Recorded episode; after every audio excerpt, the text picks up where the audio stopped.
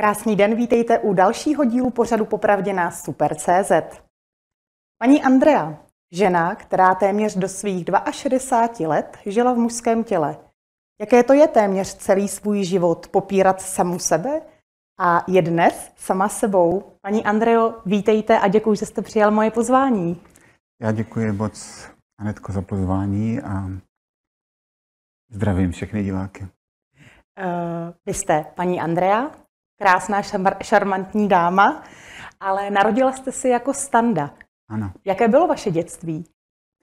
No, dětství eh, bylo po poněkud eh, strastiplné, protože hm, vlastně, když eh, retrospektivně se podívám na, to, na tu dobu a na ty vzpomínky, tak bylo to poznamenané tím mým problémem, takže logicky jsem mě nějaký autíčka, takové věci nezajímaly a vlastně ta společnost vás tlačí do nějaké role. Bylo to, byly to 50. léta, homosexualita byla trestným činem, o tom to se vlastně vůbec nevědělo. To, že to je vrozená vada, že to s tím nejde nic dělat. Nikdo nevěděl, do, do, do nedávna vlastně se to ani nevědělo, jak to všechno vzniká. Takže jo, jako mám vzpomínky, když prostě samozřejmě přirozeně jsem si chtěla hrát, tak pravděpodobně, protože jsem měla sestru, ta zemřela uh, když na zánět mozkových blan a všechny ty panenky všechno vyházely, protože jsem pravděpodobně si s tím chtěla hrát.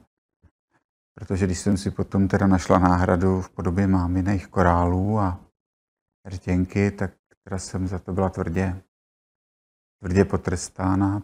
Kolik vám bylo?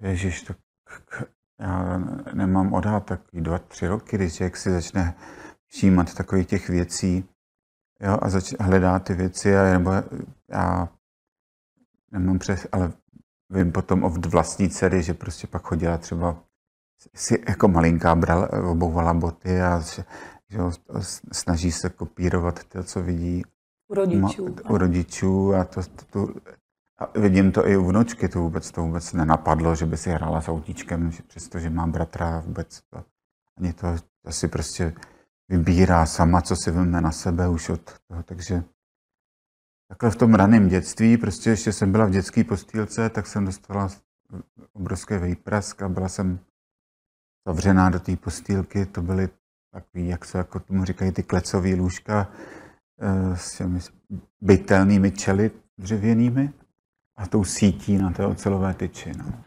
no a zřejmě asi i to tělo s tou duší se tak hádalo, že já jsem byla pořád nemocná u nás. Paní doktorka byla pořád prakticky každou chvíli. Před domem stála sanitka, ještě to stará, jak bylo z, z toho seriálu. A píchala mi penicilín a, a vlastně přesně po roce, co zemřela moje sestra, tak jsem byla na, na Bulovce na tom samém oddělení, takže já, Opravdu jsem prodělala úplně všechny nemoci, byla jsem hubená, prostě. Vy jste říkala, že se ve vašem případě doslova hádala duše s tělem? Ano, ano, ano. Prostě já, jako, já jsem se pak dozvěděla příhodu z dětství, kterou mi vyprávěla moje teta, která byla o, 7, o 8 let starší než já. Vyprávěla mi příběh, který si pamatovala z té doby, kdy rodiče se mnou přijeli k ním na návštěvu a jelikož byla jenom o 7 let starší, tak tam ještě po ní byl, ona byla v té době slečna nějakých 12-13 let, tak tam měla kočárek a panenky. A já jsem se na to vrhla, začala se s tím hrát. A otec před všemi těmi příbuznými stropil příšernou scénu. Prostě to ona, ona to řekla vlastně už v jakých 50 letech byla vlastně jediná osoba, která, které jsem se svěřila o tom, těch příbuzných, ale až taky až teď v tom pozdním věku. To jsem se právě chtěla zeptat, když jste cítila, že vlastně se ve vaší hlavě odehrává něco, z čeho jste byla logicky asi zmatená, protože v té době nebyl internet, přístup k informacím byl prakticky nulový. A jako dítě ani je nemáte, že? Takže... Přesně tak. Tak eh, kdo byl pro vás, řekněme, takovou třeba jako vrbou? Byl někdo, komu jste se se svými hmm. pocity svěřila? Ne, ne, ne, nebyl. To, to jste, to, vlastně jste odsouzena v takovém životě, v takovém svý vlastní bublině, protože vy vlastně nevíte, co se s vámi děje. Vy vlastně no, jenom jste kritizovaná za to, že prostě neumíte hrát fotbal. Když mě otec učil plavat, tak mě malem utopil. Až se teda s mámou strašně pohádali. Jo, prostě když teda něco prostě nešikovná, tak a ještě navíc šíleně hubená, tak i ty kluci se k vám chovají jako s takovým nadhledem a holky se s vámi nechtějí hrát, protože jste zase kluk jako pro ně, že jo. Takže jako skákat panáka, skákat gumu, to s váma nechtěli, takže vlastně jste odsouzená vlastně k takovému osamělému dětství, takže jsem se touhlala po šárce, anebo když jsem měla koloběžku, tak jsem jezdila na koloběžce, kde se dalo, potom na kole a nikdo nevěděl pomalu, kde jsem. Prostě toulala jsem se, abych nemusela být doma, protože jsem se otce bála. A to trvalo prostě celý dětství a mládí, takže... Ono těžko se vžít úplně do vašich pocitů, protože pokud člověk asi neprožívá zrovna hmm. v tomhle tom konkrétním případě něco podobného, tak asi nelze úplně do té uh, hlavy toho druhého vstoupit. Nicméně i tak si říkám, že jste musela prožívat hrozné zmatky a vlastně úzkosti. Jaká byla vaše psychika? Co to s vámi vlastně všechno dělalo? Že jako se rozpláčete a to, tak to, to prostě se stane jako na, jak vás berou jako kluka, tak, ne, tak samozřejmě nepřiměřeně často. No a potom vlastně vy nemáte, vy nemáte ty informace, víte, e, jsou vám nastavený ty limity a vy vlastně pak jasně víte, tak jako když si dítě sahne na klamna, že se už na ně nebude sahat. Takže ví, že si třeba s těma korály může hrát, když doma nikdo není. Mm-hmm. Jo, a že přizpůsobí se té situaci. Hledá nějaký, prostě žije si ve, svým, ve svých fantazích. Jo, prostě ve, byly černobílé televize, byly pohádky, tak prostě že jsem žila v těch fantazích těch princezen nebo těch, těch eh, ženských hrdinek a tak. Takže to chápu správně, že když jste byla sama doma, tak jste si v podstatě jako dovolila tak. dělat to, tak, čemu jste ano. inklinovala, řekněme. Tak, že třeba si dala na korále, na krk a tak. A dívala Pamatujete si třeba na ten první pocit, co to s váma udělalo, když jste si ty korále nasadila? No, štěstí, Jaký to byl pocit? To, má, to máte takový pocit štěstí, jako konečně, já nevím, prostě tak samozřejmě zase je to s tím postupujícím věkem, pak je to pocit neštěstí, že vlastně zjistíte, že vlastně to vůbec nemáte šanci. Jo. A teď ještě najednou si začnete uvědomovat to, co máte nadbytečné. Najednou si prostě hledáte způsob, jak se to zbavit. Hmm. Takže mám prostě vzpomínku z dětství, z té hrozný koupelny na zeleno vymalovaný latexem, jak jsem prostě zavřená v té koupelně a tam pláču nad tím, jak se toho zbavit, aby to nebylo prostě ze předu vidět. Byla to doba, kdy jste si, byť bez informací, uh, řekla, ale já jsem žena? Když se to někdo doví, tak, bude, tak budete tvrdě potrestaná. Mm-hmm. Že vás to bude stát strašně moc. A že to je prostě něco, co ta společnost neakceptuje. Takže vy jste vlastně žila takové dva životy. Jeden na venek, aby byl klid, a druhý tak, tak. ve svém vnitřním světě. Taková náhražka potom byla to, že jsem si vlastně zamilovala letadla, protože jsou taky krásný jako ženy. Že? Takže, když už jsem byla tlačená do tohoto směru, tak jsem prostě, to bylo jediný, uh, co, že jsem třeba pak měla byly tenkrát vzácný, že tyhle řády byly udělané krásně, byly tam ty fotky těch krásných stévardek. Tak to pro mě, když jsem potom byla v učení, tak jsem měla ten sešit vyzdobený takhle. Tam, jo, tak to... Ale já jsem v tom viděla tu krásu, tu eleganci. Jo. Vy jste uh, dospívala, vy jste hmm. dospěla poté. Uh, líbily se vám tedy ženy? Chápu to správně? Ano, ano, ano, to jo. Ano. Že vás i sexuálně přitahovaly ženy? v podstatě jako samozřejmě, že ten testosteron ve vás nějak pracuje. Ten vlastně, mám jednu krásnou knížku v angličtině, má titulek Just hormon, že všechno řídí hormony. Takže vlastně ano, to vás potom samozřejmě nutí, to ovlivňuje i tu ženskou sexualitu, ten testosteron z nadledvinek, všechno, to, to tělo je řízené těmi hormony. Logicky ano a navíc se mi líbily, ale já jsem prostě toužila. Potom vlastně pro mě bylo nejdůležitější být v té přítomnosti těch žen, nebýt sama. Takže jsem byla vděčná i za, potom za kamarádky a, a prostě zajímaly mě jejich zájmy. A to, že jsem musela hrát toho muže, to jsem právě jako úděl. Že? Takže musíte to, tak musíte respektovat to, kde žijete, v jaké společnosti jste, v jaké práci jste a musíte, to vás donutí, že se snažíte nějak zařadit. Jo? To, co si myslíte vevnitř, to musíte nechat si v hlavě. Nejde to. Mým dnešním hostem zůstává paní Andrea.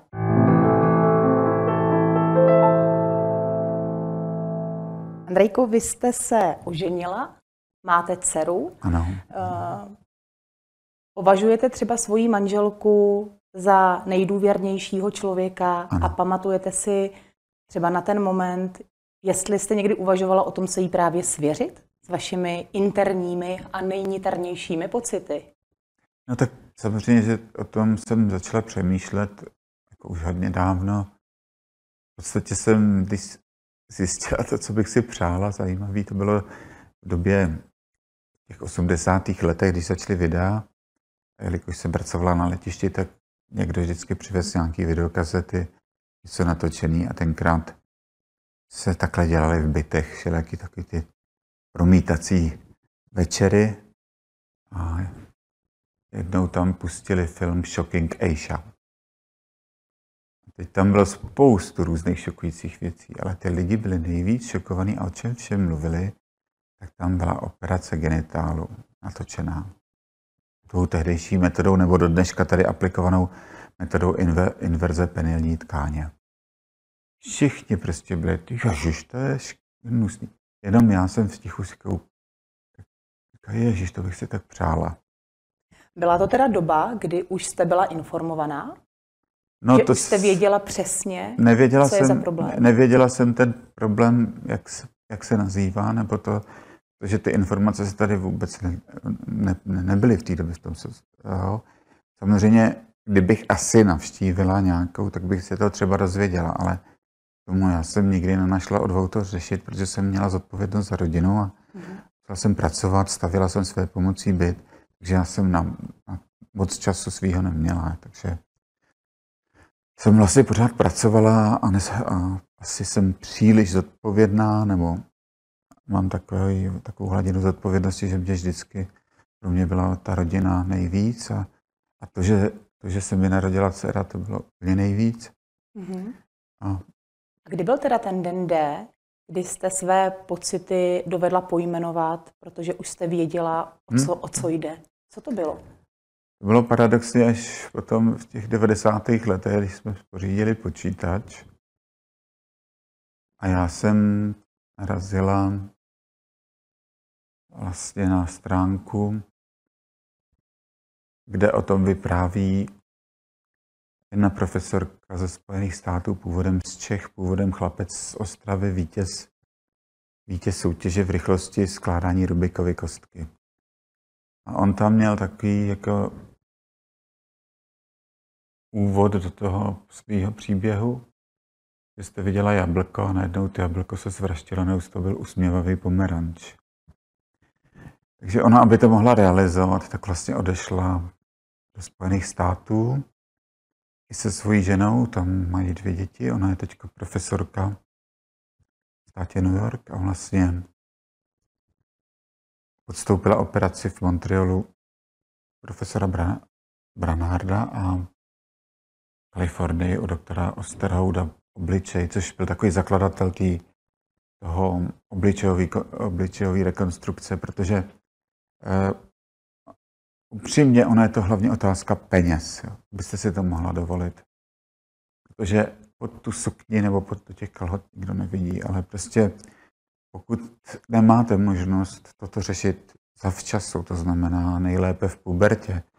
Nebo dneska v některých zemích už jsou prostřed, podávají prostředky, aby se jakoby ta puberta, ty změny trvalý, nevratný, aby se posunuly, aby se odložily a až do té doby plnoletosti. Já jsem našla tu její stránku a tam jsem se vlastně dozvěděla, co ten problém je. No pak jsem potom začala pátrat, přečetla jsem si knihy, a, ale byla jsem v situaci, kdy jsem ne, nemohla vzhledem k rodině s tím nic dělat. Dcera studovala gymnázium, pak vysokou školu.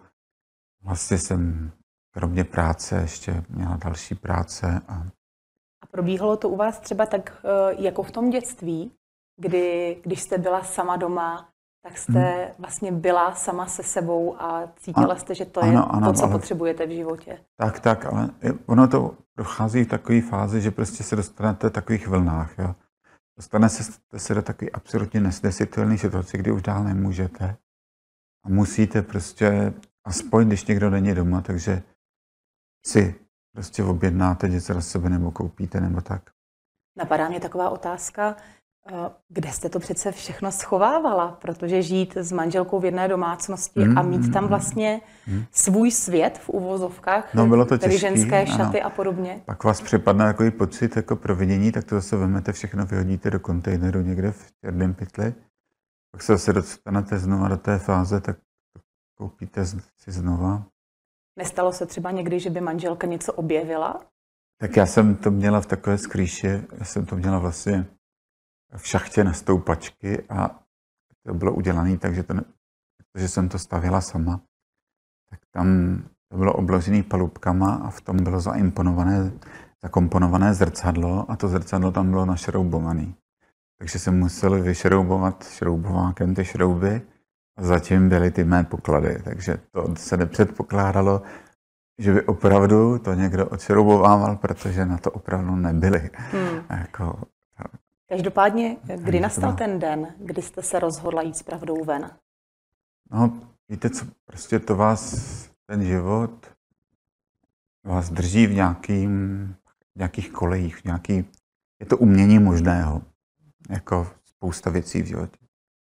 Když dcera dostudovala, vdala se, odcestovala, tak najednou z vás spadne ta, ta zodpovědnost za tu rodinu a vlastně se zvyšuje ten tlak psychický, protože vlastně není ta protiváha, najednou není ten protitlak, jo, který vás nutí to všechno potlačovat. Tak se to zhoršuje, takže to bylo v roce 2006 kdy teda jsem se manželce svěřila a pak jsem to teda řekla i dceři. A řekla jsem, že bych teda chtěla navštívit odbornou pomoc. Jak to... na to manželka reagovala? Manželka na to reagovala, protože je studovaná dětská sestra, byla staniční sestrou v Motole. Na jednom oddělení, kde byla na části toho byla děc, jediná dětská gynekologie v České republice. A protože vlastně se známe od roku 73 a máme teda jako opravdu vztah, kdy jedna druhou prostě maximálně podporujeme a známe a víme, že jedna ani druhá by tu druhou nezradila, ani neopustila, ani by jí neodmítla pomoci. Chápu to tedy správně, že potom, co jste se manželce svěřila, hmm. Takže vás nezavrhla? Ne, ne, ne. A naopak snažila se vám třeba pomoct a být oporou, protože jste řekla sama, že to byla doba, kdy jste poprvé vlastně navštívila i nějakého odborníka. Ano, byla mi oporou, vlastně pomáhala mi pomáhala mi kupovat oblečení a vlastně od té doby jsem pak žila dva životy doma, že prostě doma jsem byla žena a když jsem šla ven, tak jsem si akorát ve skříni vzala jiné oblečení. Byla to teda i doba, kdy jste začali doma diskutovat eh, o tom, že byste ráda podstoupila právě změnu ano. pohlaví? Ano, to, to, to jsme diskutovali a viděli jsme, že to je dlouhá cesta, že to tady není jednoduchý, takže ano, to je potom velmi obtížná cesta. No.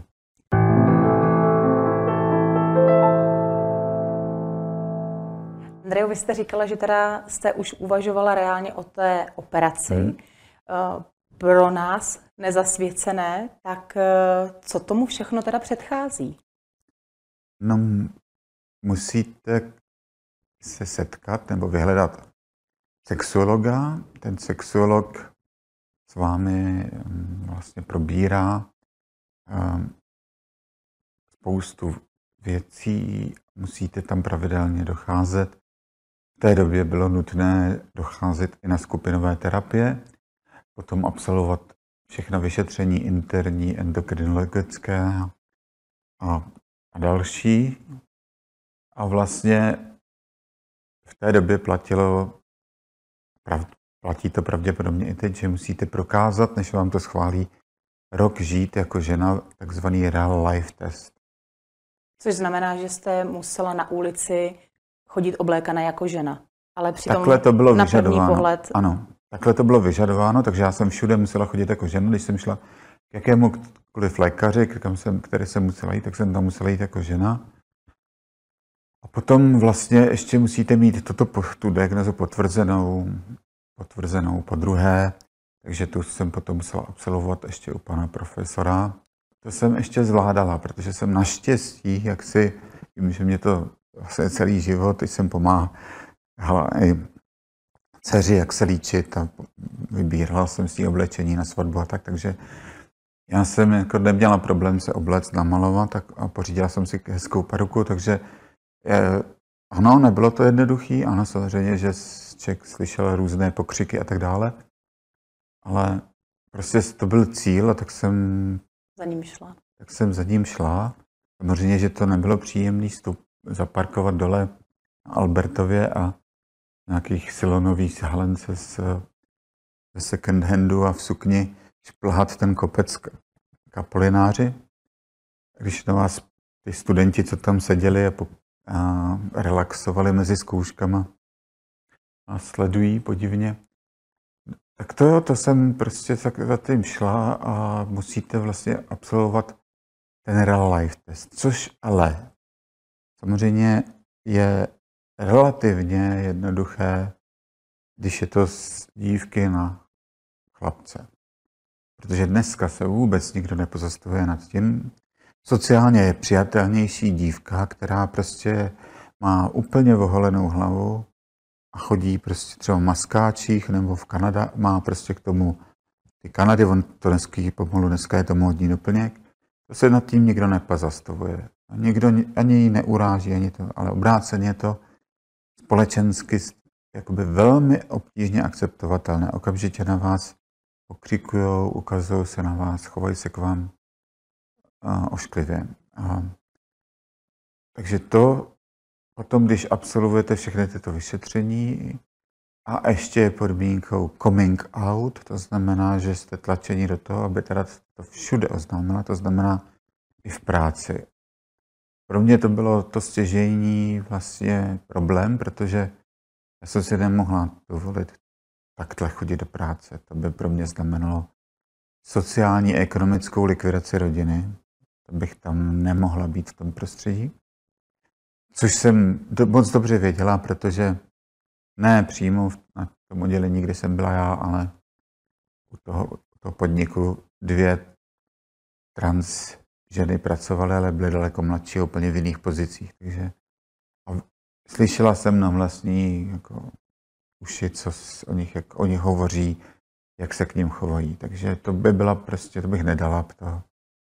Bohužel teda jak si toto se nesetkalo se souhlasem paní doktorky, tak mi odmítala dát hormony s argumentem, že ženy po 50 už taky nemají vysokou hladinu estrogenu.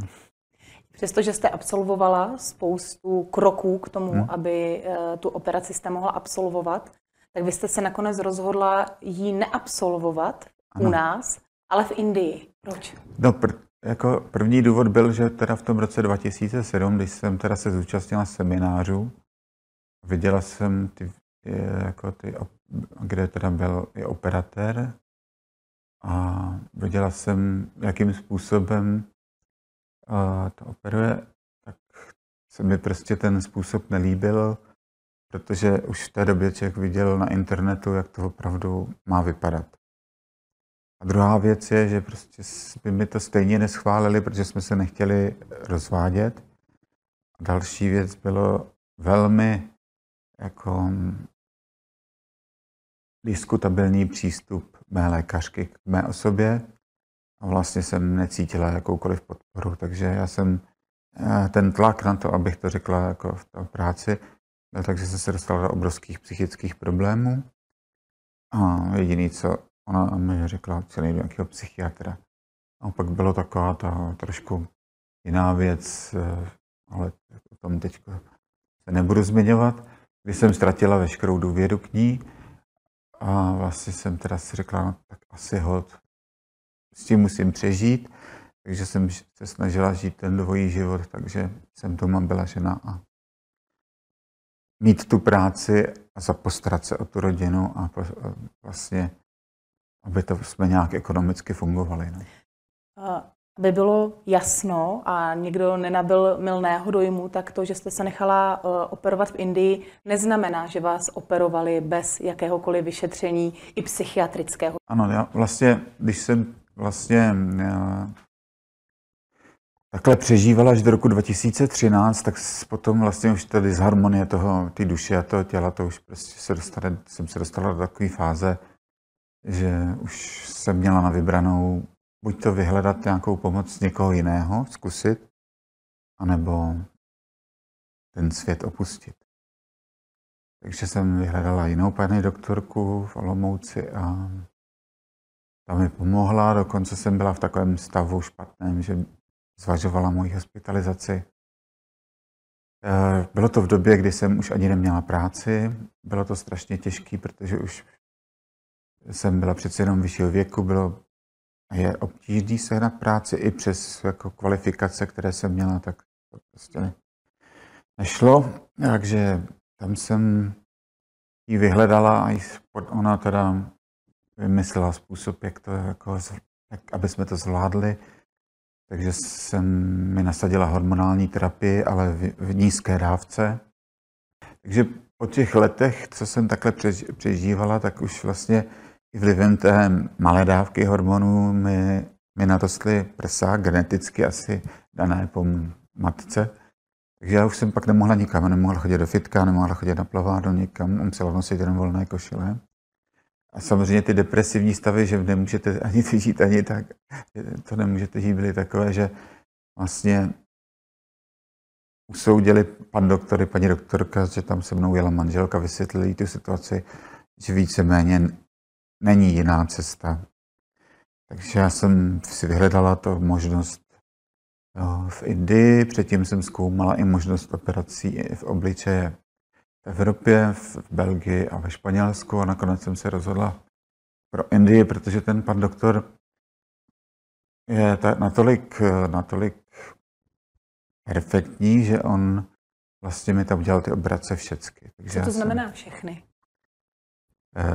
Eh, vše, všechny operace genitálu, operace horní části hlavy, operace spodní části uříznutí čelisti, vylepšil odstranění ohrysku a vyslav, vlastně tady obrousil ty bosink oblouky, udělal mi znova nos, který jsem měla v Čechách, to celý rozlámal.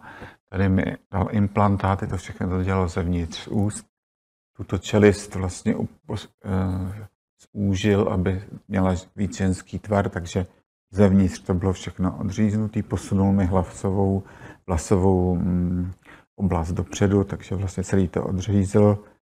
A potom, když to všechno udělal, tak vlastně i v, tom, v té poslední operaci, v té třetí, tak ještě uh, udělal facelift a ještě mi vyměnil prsní implantáty, které tady v České republice byly udělané špatně. Napadá mě, to určitě nebylo hrazeno z veřejného zdravotního pojištění. Ne, ne, ne. Můžete aspoň naznačit, kolik třeba taková přeměna mnoho operací vlastně stojí? No, v té době dneska ne, tak v té době by za to byla asi docela minimálně nějaký byt jedna kalka. Hmm. Vy jste se zhruba po měsíci vrátila z Indie zpátky přesně, do Prahy. Přesně, po 28 dnech jsem tam byla. Měla jsem tři narkózy tam, plus 28 zubů, plus laser očí. Tam jste uh, odlétala jako muž, zpátky jste fyziognomicky odlétala jako žena. Ano. Uh, ale jak teda potom jako to funguje legislativně? Protože přeci jsem... jenom vy jste mi i říkala před mm, natáčením, mm. že to nebylo úplně jednoduché kvůli cestovním ano, dokladům ano. a podobně. Ano, právě, že vlastně, aby vůbec mohl začít ten proces, tak vy musíte, aby vám dali tu hormonální terapii, tu komplexní, tak musíte mít neutrální jméno podle zákon, eh, zákonu o matrikách. Těch jmen je asi 22 nebo tak nějak. Takže tam vlastně si musíte zvolit nějaké jméno, které je zároveň mužské a ženské. Takže já jsem si teda zvolila Andrea. A paradoxně, takže když jsem toto dosáhla, tak jsem vlastně mohla mít teda pás, abych mohla odletět do Indie. Eh, dostala jsem teda v angličtině všechnou dokumentaci, kterou tady jsem měla v Čechách od pana doktora Turčana. A, a, a to jsem jim tam naposílala, oni si napsali, co ještě potřebují, jaká vyšetření, předoperační a přesto jsem, když jsem tam přiletěla, tak jsem absolvovala úplně všechno znova, včetně echa srdce, EKG, rengenu plic, krevních vyšetření a i psychiatrických vyšetření u psychiatra a u psychiatričky, protože tam je ze zákona, to musí být tak, aby to byla jedna žena, jedna muž a takže jsem dostala všechna tato uh, doporučení, souhlas s tou operací. Já jsem tam paradoxně, sice jsem měla mužské doklady, ale já jsem tam jako žena, jo, protože já jsem začala žít jako žena už 12. prosince 2017, což je nejdůležitější, jsou vlasy. Takže vlastně to mi kadeřnice Sabinka udělala microline. S tím microlinem jsem teda měla delší vlasy a už jsem takhle žila permanentně i na veřejnosti. Jak eh, na vaší proměnu reagovala manželka? Tak jako,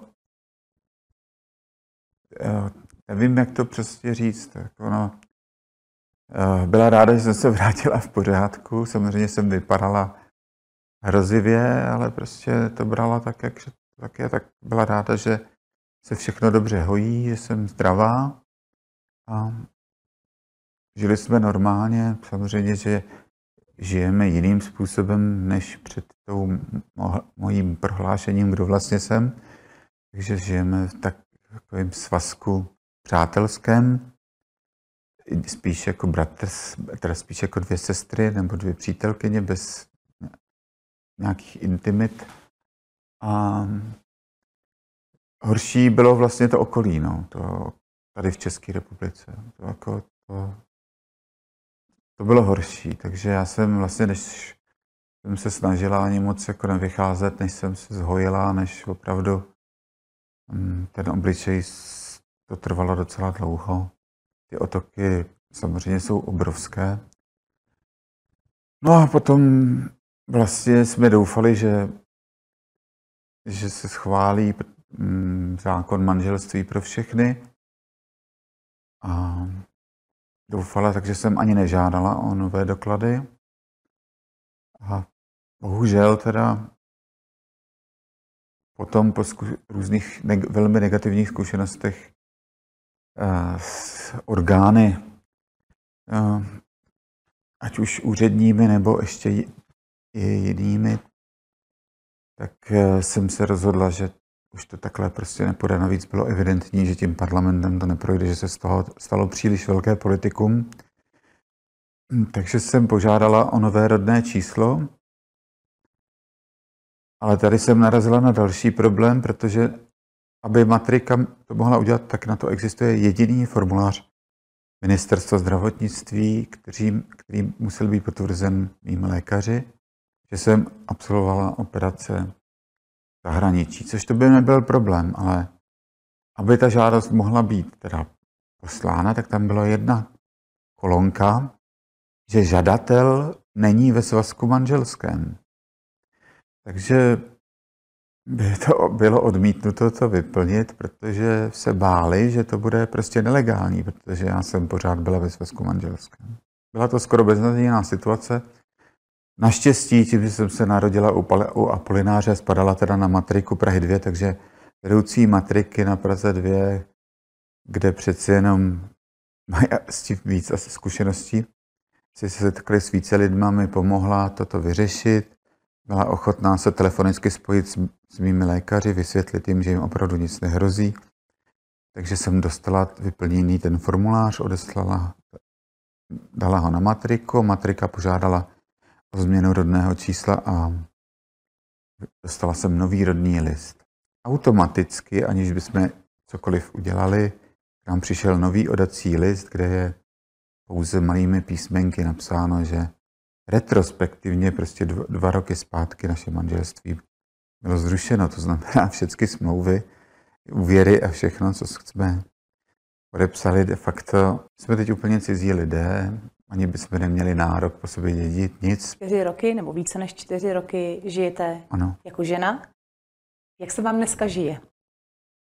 Jako žena se mi žije, konečně žiju sama sebe. Snažím se si užít to, co jsem nemohla. To znamená péči o sebe. Utratím spoustu za oblečení. To jako se mi nikam nevejde. No, mám spoustu kabelek a jiných věcí a tak, ale, ale jako vůbec to prostě se nedá srovnat. Usínáte, usínáte jako, jako žena, chodíte a prostě nemáte s tím, je to pro vás naprosto přirozená věc vůbec. Paní Andreo, já vám moc děkuji, že jste si udělala čas, že jste byla tak otevřená a poskytla tak, tak interní eh, a intimní rozhovor. Já vám přeju, abyste byla dál co nejvíc šťastná a hlavně sama sebou. Já děkuji moc, já vám děkuji moc, Anetko. Já vám děkuji za pozornost. Připomínám, že i tento díl si můžete poslechnout na podcastových aplikacích. Mějte se krásně a brzy opět na viděnou.